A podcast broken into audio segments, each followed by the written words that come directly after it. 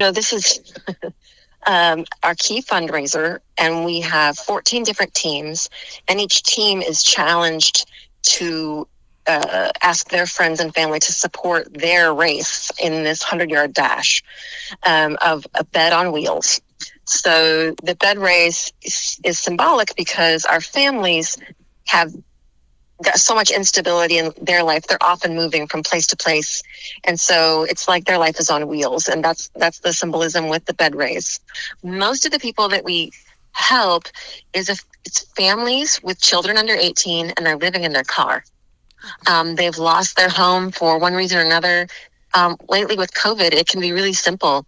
If a child was just quarantined, um, even if they weren't, um, you know, sick with COVID, um, and their parent has a job that really requires them to be there, like in the service sector, if they had to stay home for 10 days and they had no other resources to support their family, then um, that whole whole adage that that many people are one paycheck away from homelessness is true. They'll they'll lose their house because they weren't able to go to work because they had to quarantine. So that's been really traumatic for families in the last um, two two years, two years.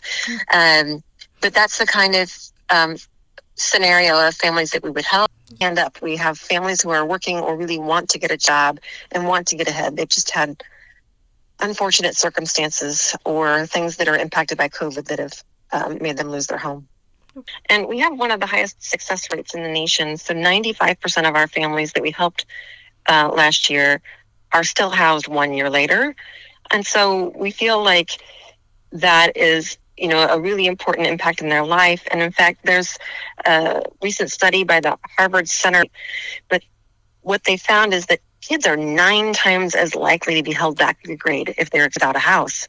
So we are working to get them through our system as quickly as possible, help them achieve their own goals, and then stay housed. That's what it's all about.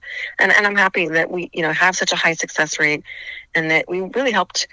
Gosh, I think it's close to 3,000 people in the Gainesville community since uh, Family Promise was opened here.